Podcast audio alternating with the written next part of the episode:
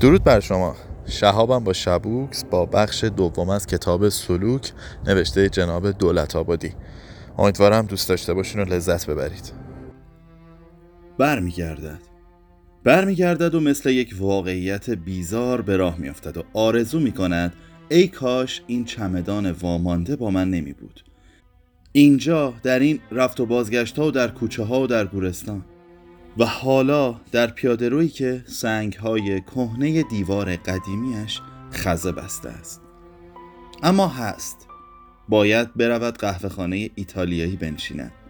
بارانی و شال و کلاه را بگذارد یک گوشه کنار دیوار یک قهوه یا چای سفارش بدهد و شروع کند به خواندن یادداشت ها و ساعت ها را بگذراند و بماند به انتظار میزبانش که اگر از پله های زیرزمینی مترو بیرون بیاید ناچار از کنار ویترین همین قهوه خانه باید رد شود و قیس او را خواهد دید اگر زیاد گیج و گول نباشد. این است که جوری روی صندلی می نشیند که رو به پیاده روی خیابان داشته باشد و مرد تکیده و موخاکستری ایتالیایی فنجان قهوه را می‌گذارد جلوی دستش با زیرسیگاری تمیز. و گمان ندارد مرد کافچی هنگام خداحافظی که سکه های باقی مانده را می آورد می گذارد روی میز. باز هم وقت برداشتن زیر سیگاری بگوید که خیلی سیگار می کشید نه نه. اندک اندک این بیماری کشیدن سیگار را در او قبول خواهد کرد. فقط علت این خودفرسایی آگاهانه را هرگز درک نخواهد کرد. چه پراکندگی عجیب و غریبی! به نظر می رسد تصور قیس از نوع نوشتن پیرمرد چنانچه گویی انسانی در کمال عقل و دقت دارد وسیعت دامش را می نویسد چندان هم نزدیک به واقعیت نبوده است. چون نه فقط اوراق واگشته از جلد دفتر کاملا متفرق دسته شدهاند بلکه یادداشت ها هم پرت و پراکنده نوشته شده است. به نظر می رسد این دفتر در روزگاران دور منظم بوده است اما حالا دیگر نظمی ندارد. با وجود این مشکلی نیست. خط را می تواند بخواند.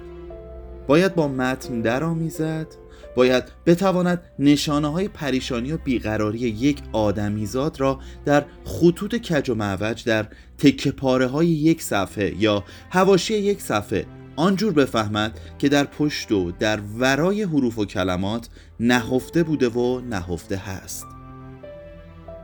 از خیلی زمانهای پیش شاید از روزگاری که در کتابت با کلمه آشنا شده بود به این درک رسیده بود که کلمه یا کلمات ظرفهای بسیار کوچکی هستند برای بیان آن وجد یا مهابتی که در ذهن و در روح گذر دارند. و دانسته بود کلمات و زبان کمترین امکانی است که آدمیزاد برای بیان بینهایت خود در اختیار دارد. پس اگر چنان انسانی آن مرد بینهایت خسته نمی توانسته تعادل خود را در پشت کلمات حفظ کند یا اگر تعادل خود را از دست داده از پیش از بیان خود قیس می تواند و باید چند و چون کج و مج شدن او را بفهمد و قیقاج رفتنهای او را که گاهی فرو می رود در اعماق و گاهی فراز می آید از اعماق با چنان دست و پا زدنی که غریقی پشیمان شده از غرق خود در اعماق تیره روان. اما و در همه احوال پریشان پریشان پریشان. همین است اگر غالبا هر سطر را با سه نقطه آغاز کرده است که این خود نشان می‌دهد او آن مرد گنگ و محو محو شده در خاکستر نمی‌دانسته از کجا و از کدام کلمه می‌تواند شروع کرده باشد. سه نقطه. انسان را قربانی می کنند و می گریزند. نه قلوگاه زندگی انسان را بر می کنند و می گریزند نه این عبارت هم آنچه را می خواهم بیان کنم منتقل نمی کند سپس آن مرد پوشیده در بارانی بلند خاکستری با طرح سوالی از خود یک سوم صفحه را سفید رها کرده است و در آن پار سفید باقی مانده صفحه با خطوط منحنی مکرر طرح یک مرغ را نگاشته. و همان طرح را باز و باز و باز تکرار کرده است. می توان یقین داشت که او در آن لحظات انبوهی از نانوشته ها را در ذهنش مرور مرور و مرور و زیر و بالا می کرده است. تصویرهایی گاه ساکن گاه فرار و در لحظه هایی ثابت و انگار میخ شده و برخی کلمات تا پایان هاشیه تکرار شده است و چنان می نماید که از آن میان تصور یک تصویر شنی او را لرزانیده تکانیده و در لحظه مرگبار مثل برق گرفته ها در جا خشک شده است. و تا به خود بیاید شاید قرنهایی که در درون فرد میچرخند طول کشیده باشد. از آن پس زیر پاهای نقش مرغ نوشته است پرسیدم چطور می‌توانی؟ و افسوده است. سه نقطه. و این نخستین و آخرین پرسش من بود از او. از نقطه پایان آخرین سطر تا شروع دومین قسمت که روی ورق متفاوتی نوشته شده شاید روزها یا دست کم ساعتها می سپری شده باشد. اما او آن مرد هنوز و همچنان دوچار و درگیر عمیقترین سؤال خود بوده است چون باز هم شروع کرده بود با سه نقطه واقعا چطور؟ چطور؟ آخر آخر این تعویز پیراهن که نیست باز به تأکید آورده شنی شنی شنی تصویر شنی و تمام نیم صفحه را با تکرار همین عبارت کوتاه پر و سیاه کرده و در پایان افسوده است. شناعت. فقط. حالا باید ورقها را زیر و رو می کرد تا در جای دیگر بخواند. سه نقطه. پس چرا من نتوانستم؟ چرا من نتوانستم جایگزین کنم؟ چرا؟ چرا من از تصور آن حتی دچار تهوع می شدم؟ سهل است که حتی توان تصورش را هم نداشته و ندارم. آدمها زنها را نمی بینم یا اگر می بینم فقط جسم می بینم جسم هایی که در چشم من و از نگاه من فاقد روح فاقد آن روحی هستند که من شناختم. از آن پس زن در نظر من یک جسم سخنگوست که من قادر به مصاحبت با او با ایشان نیستم. که بهترین را او برابر من قرار داد تا سرانجام در ذهنم تبدیل بشود به یک پرنده که مدام نک بزند توی شیارهای مغزم. مغزم مغزم. دیگر حوصله گفتگو با آن پرنده را ندارم. حوصله گفتگو با هیچ کس را ندارم.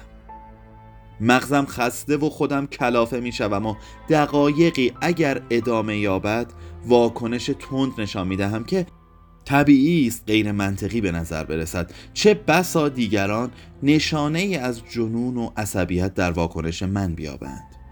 به هر حال احساس دقیقم از خودم این است که نسبت به همه کس و اصولا نسبت به کم و کیف زندگی بیگانه شدم احساس می کنم دیگر چیز جالبی برایم ندارد جز سیاه کردن همین صفحات. صفحات و صفحات.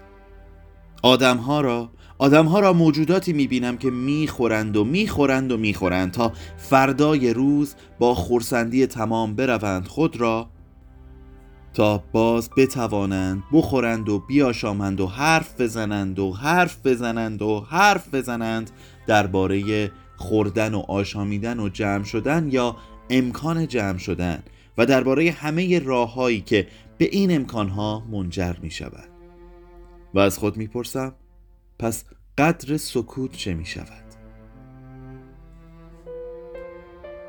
سکوت. در این عالم فقط یک نفر بود که سکوت قیس را عمیقا می‌فهمید و با ملیح ترین احوال و ظریفترین رفتار انسانی یک زن می توانست به سکوت او راه یابد و به تبسم وابداردش و تا دیری نپاید او را از این رو به آن رو کند که در حقیقت با هر بار رخنه او در سکوت بود که قیس پوست میافکند و نو می‌شد. و این بازی ابر و آفتاب چه پر بود از همه اشوه های طبیعت و طبع و ذوق که رخ می نمود و به مثل حقیقتی که دست کودکی مرد را می گرفت و راه می برد به بلوغ فردا که مجالی دیگر بود به انتظار معجزتی دیگر تا باز سکوت خشمخوار و پیران سر او را و خروش جواناسای او هم اندوه چشمان او را دریابد. بفهمد که فقط آن زن بود که می‌توانست که حق یافته بود و شایسته میدیدش تا روح او را اوریان و بیشاعبه بنگرد نگاه کند. و تنها او بود که خود قیس بود. و آدمی هرگز روح خود را از نگاه خود پنهان نمی دارد اگر با خیش در ریا نباشد. و انسان مگر چند چشم محرم می شناسد تا بتواند دل باطن خود را در پرتو نگاه ها وا بدارد؟ بی هیچ پرهیز و گریز. چه بسیار آدمیانی که می آیند و می روند بی آنکه از خیالشان بگذرد که چنین موهبتی نیز وجود دارد که انسان بخواهد و احساس وجد کند از اینکه خودیترین و محرمترین چشمان عالم در او می نگرند. اما قیس از آن می داشت که نگاه او به من کفایت می کرد برای سرمستی وصف ناپذیرم اگر چشمان عالمی حتی نسبت به من کور می شد و نزد خود اعتراف می کرد که فقط به نگاه او نگاه او به خودم نیازمند بودم و بس. آری او از گوهر خودم بود که نمی‌دانم چگونه گم و ناپدید شد در لایه های دویی. که او می‌فهمید و بس. حتی گنگی های بغرنج مرا در سفرهای بیمنزلگاه و شناور در دهلیزهای روح تا او بتواند بنگرد و دریابد سکوت سکوت سکوت های دیگرکش مرا. اکنون اما دیگران چگونه بدانند؟ چگونه می‌توانند دریابند این سکوت بهت زده مردی را که سرگیجه می رود و چگونه بدانند چرا ناگهان به خود میلرزد در سکوت چنانچه انگار رعشه گرفته باشد؟ شنی شنی شنی یک تصویر شنی. خواب ندیدم و کابوس نیست. این این تصور من است که نابودم می کند می توانم تصور خودم آن تصویر و انگاره شنی را روی کاغذ با کلمات نقش کنم. اما این احتمال وجود دارد که ضمن ترسیم آن قلبم وا ایستد و این یادداشت ها که برایم در حکم نیشتری بر یک قده چرکین را دارد ناتمام بماند. و از انصاف به دور خواهد بود که انباشته از چرک و عفونت به درک بپیوندم. با وجود این بارها و به کرات به او گفتم پیش از پایان چندین سال طرح آن تصویر شنی را پیش کشیدم و از او خواستم با چشمان باز به آن بنگرد. به من بنگرد اما او فقط چشمهایش را فرو بست و روی از من برگردانید. خاکستر همین یک واژه و دیگر هیچ. هیچ. حتی تکرار هم نشده است. بلکه فقط رنگ خط تشدید شده است تا انگار برجسته برجسته تر بنماید و رنگ واژه یک میدان سفید کاغذ را از خود کرده است. دیگر کلمات نوشته ها گونه نوشته شدنشان پارپورگی خطوط و بینظمی ورقها جای تردید باقی نمیگذاشت که یادداشتها پراکنده نوشته شدهاند و هر پارهشان در لحظه خاص و حاد روی کاغذ آمده است. طوری که انگار آن مرد در آن لحظه دچار چنان غلیانی از عواطف تند شده که نتوانسته است ننویسد مهاما مها مهتا نیلوفر. او را قیس نیلوفر نامیده و خود را بوتهی پنداشته بود از خار یا گندم. چه بسا دیده بود نیلوفرهایی را که به ساقه پیچ خورده و آن را عاشقانه در آغوش همه عمر خود گرفته بودند و آخرین بار جزوه کوچکی هم در این معنا به او داده و خواسته بود برایش بلند بخواند. طوری که ضمن راندن اتومبیل در خیابانها بتواند صدا را بشنود و متن را بفهمد دریابد. و او متن را می‌خواند با صدایی که قیس بسیار دوست می داشت و دیری می گذشت که روز که صبح مرد با همان صدا فتح می شده بود و افسون او هم از آن صدا بود. در اتصال بیگسست تمام سالیان روزان و شبان و اکنون که عشق هیچ آفریده را نبود و در قیس نگریست. همیشه چنین بود مثل شکفتن و می‌خواست مرد را واکنش مرد را بیابد. و قیس چه بود جز او؟ جز همانچه او بود در آن آن. فقط بخوان.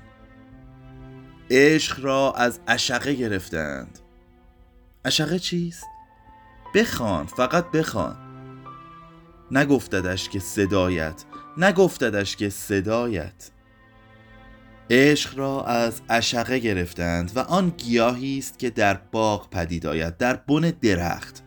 اول بیخ در زمین سخت کند پس سر برآورد و خود را از درخت میپیچد و همچنان می‌رود تا جمله درخت را فرا گیرد و چنانش در شکنجه کند که نم در درخت نماند. و هر غذا که به واسطه آب و هوا به درخت می‌رسد به تاراج می‌برد تا آنگاه که درخت خشک شود. ایستاد. صدا ایستاد. موسیقی. موسیقی سکوت درای است. قیس می‌دانست رخ اریب کرده است و به او مینگرد. ناگهان به یک آینه اندیشید. نه آینه اتومبیل که ساده بود قدری کجش کنی و خود را در آن ببینی. بل از آن آینه هایی که پدر همیشه در جیب می داشت مربع مستطیل کوچک. می‌دانست قیس که در آینه ندیدن خود کار هر روزه او بوده است. اما این بار می‌خواست چهرش را در آینه نگاه کند. اگر موسیقی مرگبار سکوت به ذهن اجازه می‌داد خود را در زمیرش به یاد بیاورد که فقط عدد یازده را مرور می‌کرد. با ضریب هزار و نمی‌توانست حتی بگویدش که صدایت صدایت. می‌دانست او منتظر است تا قیس نگاهش کند و می‌خواهد او را درون وی را در پوست بر استخوان کشیده چهرش و اگر شده در مردمک چشمانی که بسیار گفته و گفته بود که دوستشان میدارد ببیند. نگاهش کرد و او همین را می‌خواست و مرد باز به خیابان چشم دوخت اگرچه شلوغ نبود. خلوت بود و اتومبیل گویی خودش می‌رفت با حداقل سرعت. بیگمان لبخند زده بود قیس. بی آنکه کوشیده باشد مایه افسوس را از آن بکاهد یا حس سریح خود را از ایستادن. روی تیغه دومین عدد یازده. همیشه رنگ پریده بوده اما یا؟ همیشه رنگ پریده؟ عربی های متن را نمی‌فهمم و نمی‌توانم بخوانم. بهانه بود. او آنچه را باید می‌خواند خوانده بود. دیگر نگفتدش که بخوان و او خواند. صد هزار شاخ و بال روحانی از او سر بر می‌زند از آن تراوت و بشاشی. و چون این شجره طیبه بالیدن آغاز کند و نزدیک کمال رسد عشق از گوشه ای سر برآورد و خود را در او پیچد تا به جایی رسد که هیچ نم بشریت در او نگذارد. و چندان که پیچ عشق بر تن شجره زیادت می شود به یک بارگی علاقه منقطع گردد. پس آن شجره روان مطلق گردد و شایسته آن شود که در باغ الهی جای گیرد. و قیس پشت فرمان اتومبیل نباید احساس کند که همه سنگ کوها روی شانه های او فرود می آیند و چرا آن را حس می کند زیرا که در عالم کون و فساد هیچ چیز نیست که طاقت بار عشق تواند داشت. لبخندهایش به شیطنتی گنگ آمیخته بود. هم مردمک چشمانش وقتی در واکنش های مرد میپویید. اکنون که به یاد می آید می توان عمیقتر شد در یادهای خود و درنگ کرد در حس گم شده ای که روشن می شود آری و آیا آن متن را چنان آهنگین که او می‌خواند از آن نبود تا سخن به زبان قیس سخن به زبان شعر بگوید؟ نه قیس هنوز نمی‌خواست گمان بزند که در آن پشت و پسینه ها چه واقعی در کار است. به چشمان خود ممکن بود شک کند اما به باورهایش از او نه. انکار زلالی افسونی جانم؟ نه. حتی به گمانش هم نمی‌خواست نزدیک بشود. تنها حس قالب قیس باری ایستادن بر تیغه عدد یک بود از دو رقمی یازده. و اینکه از آن دیرباز او در سکوت رضایتمندانه با ملاحت لبخندش این نام را پذیرفته بود. نیلوفر. و مرد اکنون در زهر خشکیده کناره های دهانش باید به مفهوم شجر می اندیشید و می نگریست به پیش رویش مبادا آبری گذرندهی بیمهابا را زیر بگیرد. و در همان حال قانع نمی بود به اندیشه ترکیب دو نام نیلوفر و شجر بر یک وجود. که میپنداشت او باید نام مرا بر خود می داشت که بر کناره رویده یا ایستاده بودم تا او ببالد.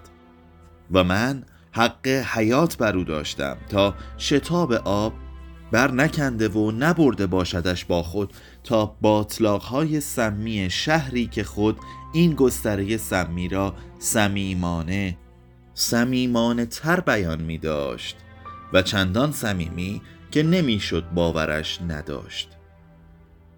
اما اکنون اکنون چرا قیس خود را ساقه ترد گندم می‌دید در پایان تموز که از زردنایی به سپیدی میگراید؟ و به کمترین اشارت انگشتانی می‌تواند در هم بشکند و شکانده بشود.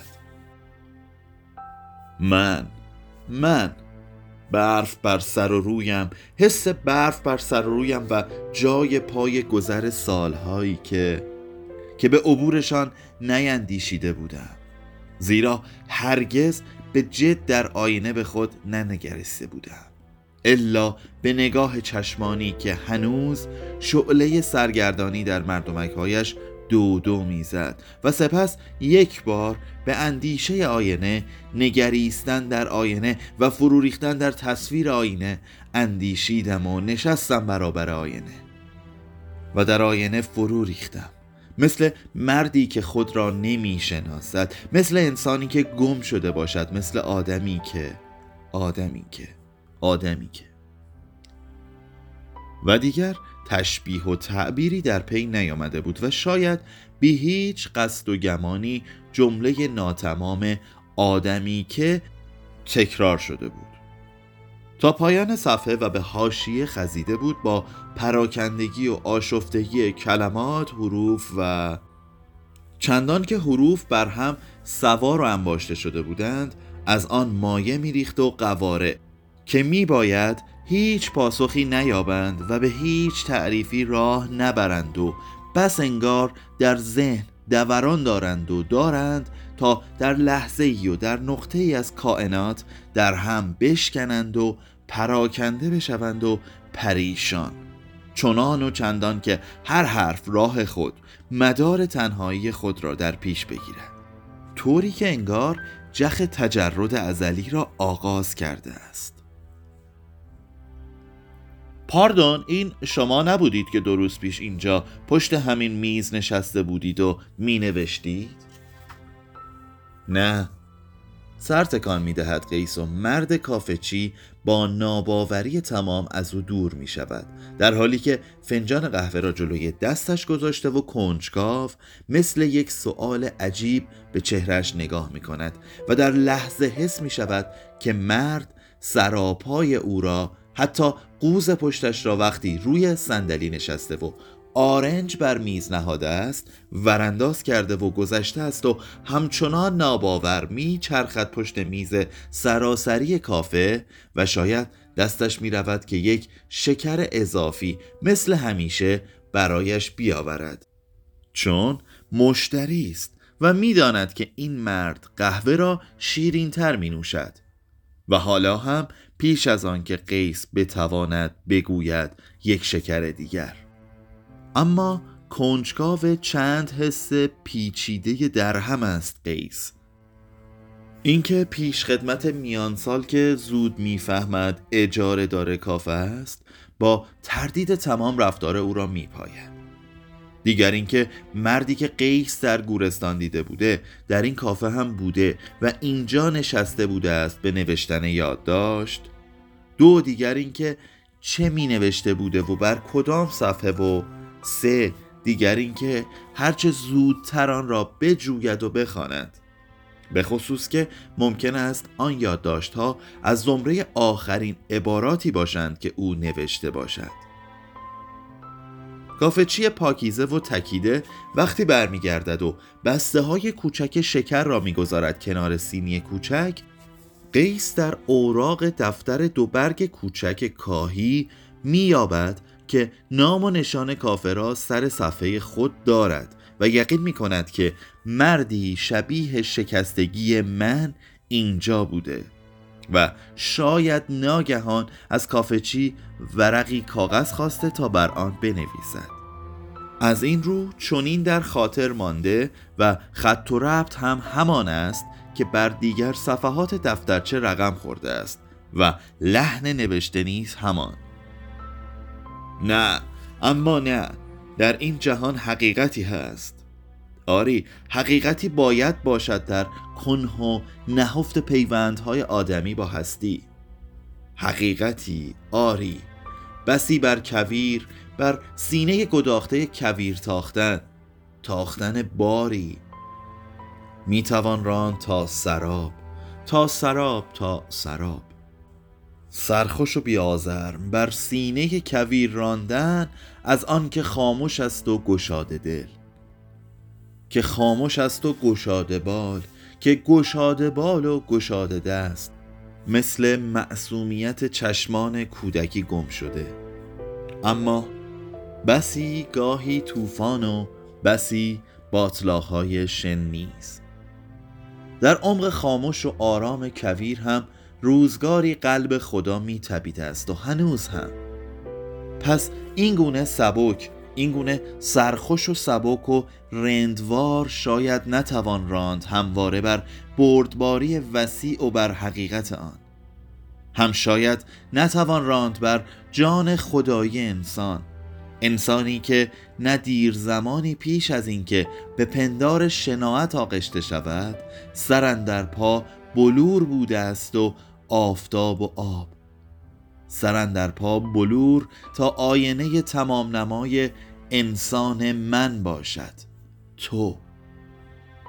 اما این زخم آری این زخم کی دهان فرو خواهد بست؟ هرگز هرگز.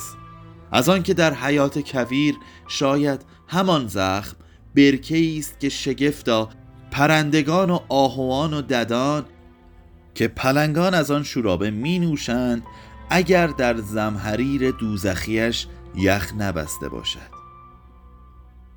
آری ای عزیز ای غروب بدهنگام اگر بتوان باور داشت که نمی توانسته طالع شده باشی به کسب به کسب به کسب. عبارت در پارگی پایانه صفحه نابود می شود و قیس می اندیشد وقتی برمیخیزد از قهوه خانه بیرون برود از مرد کافدار بپرسد به نظر شما باز هم سر و کله آن مرد اینجا پیدا خواهد شد؟ بی تردید در پاسخ شانه بالا میانداخت که نمی‌تواند حدس بزند و قیس در حالی که آن چمدان وامانده را از ورودی کافه بیرون می برد لبخند می‌زد که متشکر و باز در پیاده رو در همان پیاده روی بود که می شناخت در پیاده روی که در فاصله دویسگامی از ویترین کافه نبش خیابان یک ورودی مترو بود و بعد یک باجه تلفن و بعد از آن یک مغازه میوه خاربار فروشی. و هوا بر یک قرار نبود.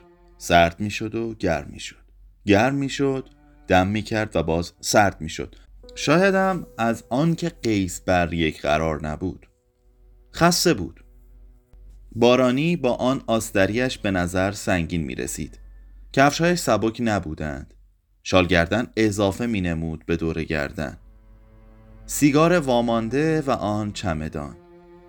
راهی که آمده بود در مسیری طولانی و قریب یازده ساعت با شبی که نخوابیده یا بد خوابیده بود بدتر از هر شب مثل همه شب.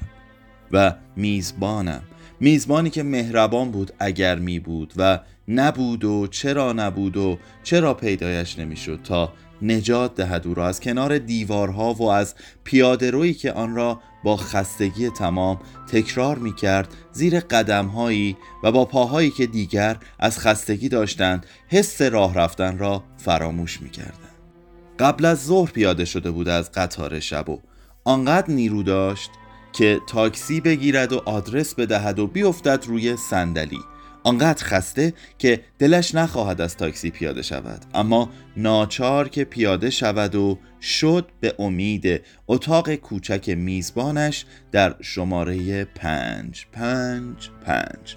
که آنجا خواهد افتاد روی تخت خواب قدیمی تاشو. شاید 20 ساعت. اما نبود.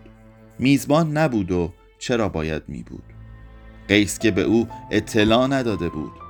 فقط آمده بود و بعد از آن رها شده در پیاده روها در کنار دیوار سنگی خزه بسته و در رطوبت هوا. انسان چگونه حسی است؟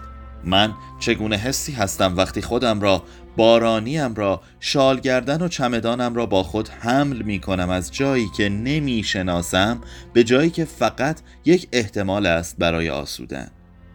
من چگونه حسی هستم وقتی ذهنم شاخه شاخه شاخه است که من در هر شاخش اسیر و اسیر و اسیرم به جستجوی نیافتن و نبود آنچه در جستجویش هستم.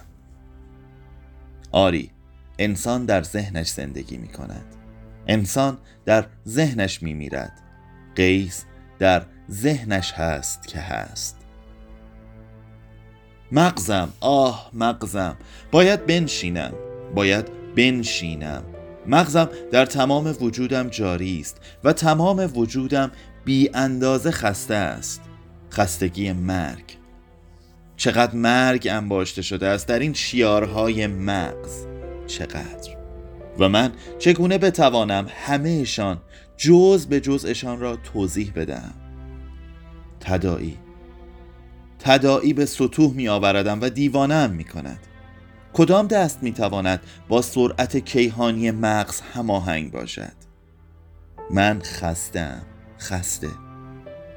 بس می توانم بگویم یک خستگی یازده هزار ساله. احساس می کنم قوز در آوردم دلم می‌خواهد اسایی به دست داشته باشم چون وقت بلند شدن ناچارم دست بگیرم به زانوهایم. می‌خواهم بنشینم. اما کجا؟ اینجا برای نشستن کنار پیاده رو سکویی در نظر گرفته نشده است. هر عمل و هر رفتاری جای و محل خود را دارد. قطعا کسی را به خاطر نشستن در کنار پیاده رو تنبیه نمی کنند. اما اگر مدت ماندن نشستن یا معطلی شخص در یک محدوده از مکان نظرگیر بشود معمولا کسی از دیدن شخص غریب دچار حالتی می شود که شخص غریبه نمی‌تواند پی به ریشه آن ببرد. اما این اتفاق برای من نمی‌تواند بیفتد. چون به کرات رفت و آمد داشتم در این خیابان به خانه شماره پنج پنج پنج و کافچی سر نبش به خوبی مرا و میزبان مرا می‌شناسد. چمدان و بارانی و شالگردن و خستگی تهنشین در عمق چشم و چهره من هم خودش گواه آشکاری است از آنچه من به واقع هستم. غریبه مسافر مسافری از راه رسیده بسیار خسته و درمانده پشت در خانه دوستی به نام آصف.